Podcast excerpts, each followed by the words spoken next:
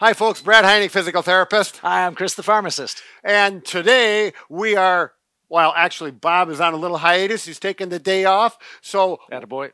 we are going to do this. Chris and I, you've seen Chris before. He has excellent information, presents himself well, much better than Bob or I. And the title of today's video is Understanding Cramps, Stopping and Preventing Them. We got some updated science and we got some good information how you can stop cramps when they start and perhaps on how you prevent them. It's uh, real interesting information. You'll want to know all of it. Pretty much everyone has experienced painful cramps. I think I'm safe in saying that. Some people more than other, others. Uh, oftentimes they're induced by exercise or Correct. excessive fatigue. Other times they just come on for no apparent reason. Uh, so Chris got his desk out and he commenced on researching it to the nth degree. We're going to come up with what he has to tell us, and then we're going to. I'm going to tell you some things I've worked with my patients on over the years. What's been the best solution to prevent and stop them once they start. So, cramp. It's when a muscle contracts Yep. into tetany, Yep. tetanus, and that, that not that's when a No. muscle contracts Yep, to correct. maximum. Uh, very painful, Oh, and it's it's awful. it's not done volitionally. In other words, your Mm. brain isn't telling that muscle to cramp; it just happens.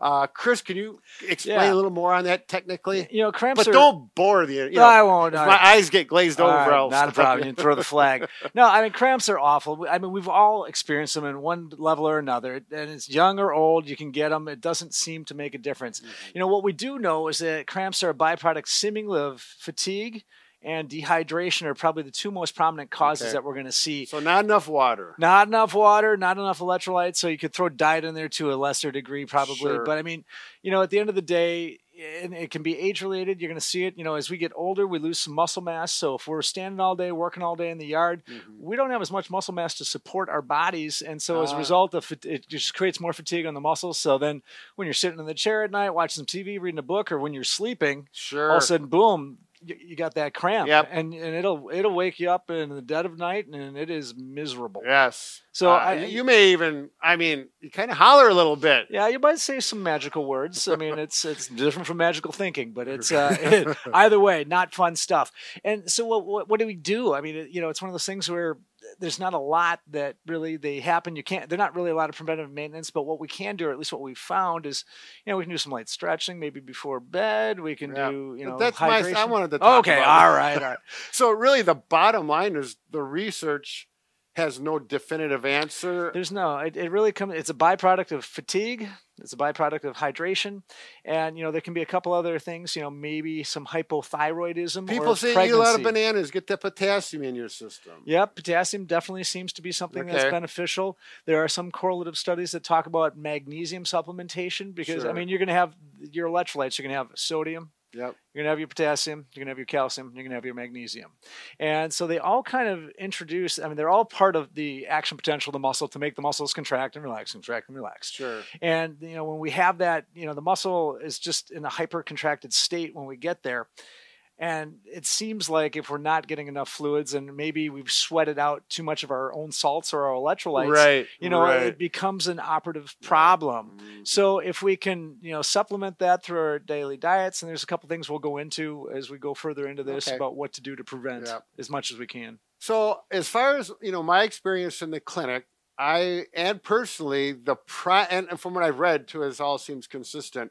Uh, the biggest muscle groups that cramp are in the legs. Yep. Uh, the the toe, the muscles in the toe and the bottom of the foot that make your toes curl is pretty common. Oh, those hurt. Yeah, we, okay. The calf muscles and the too. hamstrings uh, and the quads as well, but probably the hamstrings Yeah, are hamstring. more Yeah. uh, on top of the list. So we are going to focus more on those because uh, we're, I think we're safe on saying that's covering the majority. I think so. Yeah. Absolutely. Um, so, anyways, what I've had with elderly people in particular, that that's to the people that in the clinic that have come to me and say, I get these night cramps Sure. uh, and say your calf cramps. So what happens is your toes are going to plantar flex or go down because those muscles cramp.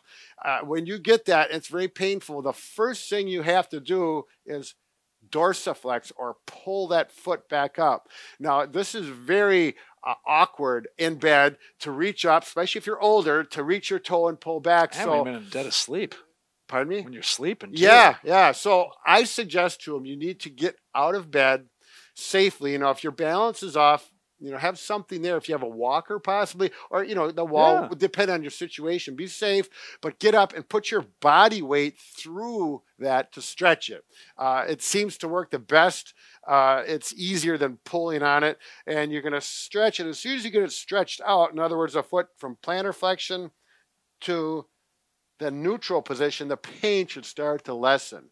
Then you can bring your foot behind you, you know, hold on to the bed or your dresser and start to dorsiflex or bring the ankle up even further. You can push your ankle, your knee forward to stretch it more. And by that time, the pain should be gone. I mean, it may be painful, but you won't have that severe cramp pain. And you're going to hold it there. Don't let it go back and cramp right away. Try and hold it, give it a stretch walk around a little bef- before you go back to bed. Uh, and so you've had it stretched. And like one thing that can trigger a cramp is uh, I know Chris and I were discussing this. We have the same symptoms, and I think a lot of people do. If you stretch and yawn in bed, and you kind of like think you're stretching your legs because it feels better, those are times where you can get those quadriceps, those calf muscles, and the toe cramps where your toes curl under. Um, I'll talk about toe cramps because they're very painful. Yep. I usually get them swimming. Yep. When you push off the floor, not many people swim laps, No, but I get them quite a uh, bit. yeah, but anyway, swimmers get them a lot. But if you get them and your toes curl down like this, this is one of those things where it's. I think it's easiest as long as you can get to your foot if you can reach it to get on those toes and just stretch them the opposite direction the best you can and and work on that. You know, and this includes a family member, anybody Mhm. around can help you if they know what to do. Um, I thought it interesting. I got uh, certified in uh, scuba diving last year, and you have to learn how to stretch someone's legs in the water with your gear on. Wow. So you I bet can- that's kind of tricky. It's not so bad once you get used to how to work your BC, but that's be that'll be another Yeah. video. Oh yeah.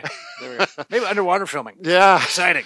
So you need to stretch that and the hamstrings. You know, it's the tendency is it's going to want to pull your knee up and flex it.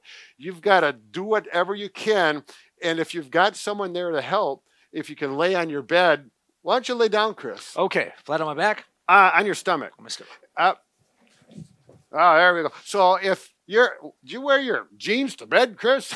well, So if it's cramping, it's pulling. If the person can lay on their stomach and someone else can go here and push, push, push, push, push, and when you get this out to here, that cramp should relieve.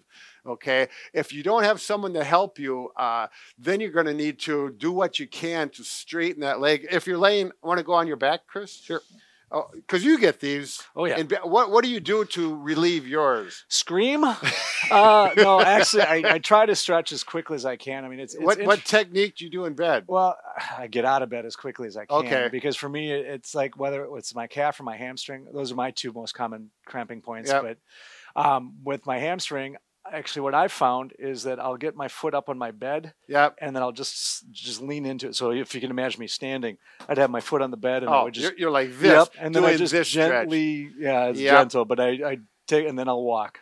So if you're doing this, just from my point of view, think about keeping your back straight and leaning forward. You'll get a more aggressive stretch a little quicker as opposed to rounding.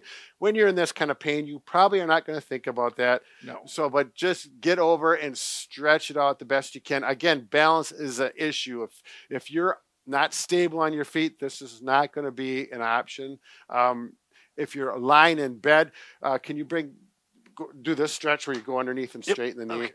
You know, if you can do this and straighten that knee out and uh, do the best you can and get it that cramp relieved. So okay, All right. Woohoo. wow.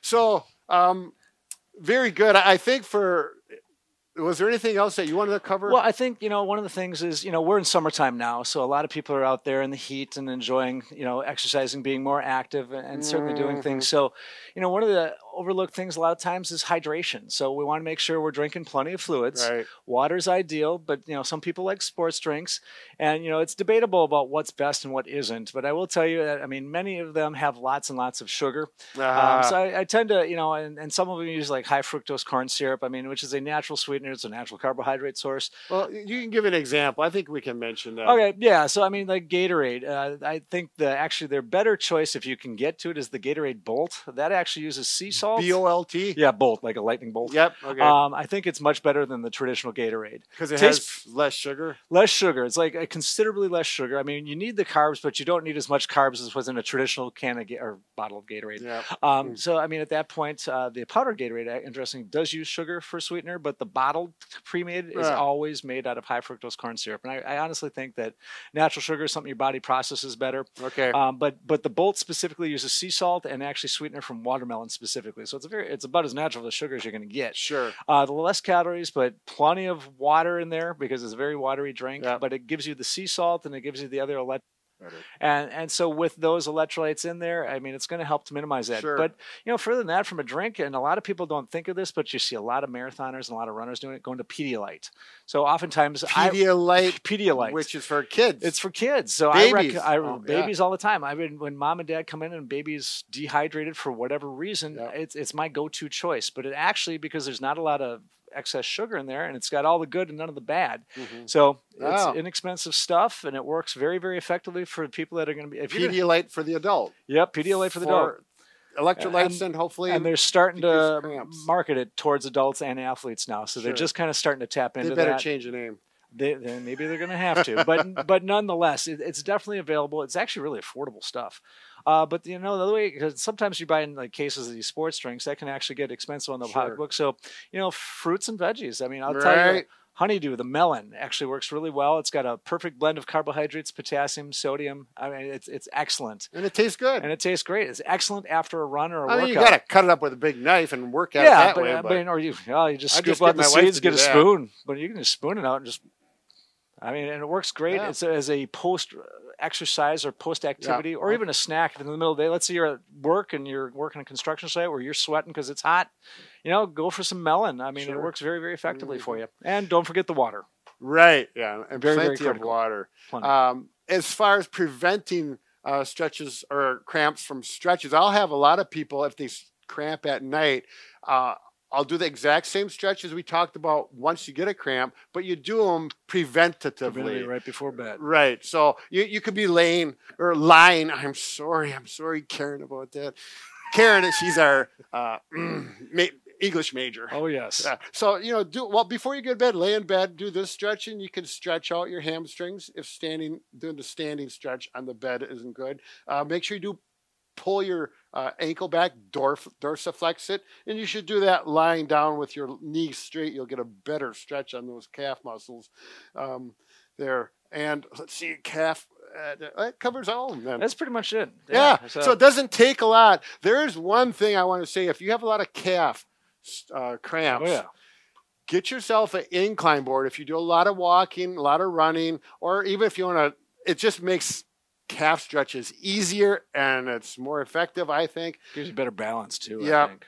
Uh, this is about a 25 degree. You can buy them. 25 degrees is what I feel most will fit most people because they'll tell you uh, what the degree is. And you put your foot on there, and boy, does that work well. You can just relax. You should do it with a shoe on. It works a lot better, in my opinion. Get a better stretch. You know, hold that for 20 to 30 seconds uh, once or twice before you go to bed, or before you run, or after you run or walk. Sure. Um, I, you know, actually, I made this one. If you're handy, you can make these for oh yeah. you know, if you got some spare Heck, wood around. you made me one, and they work yeah. great. Made my wife one. Bob's son's got one. I, Yeah. made. They were Christmas gifts. Yeah. oh, one thing I didn't touch on too is with the supplements, salt tablets. Uh, I, I didn't Ah. actually. So there's a variety of different ones. Hammer makes them. Thermotabs. So there's a variety of different ones that also work well.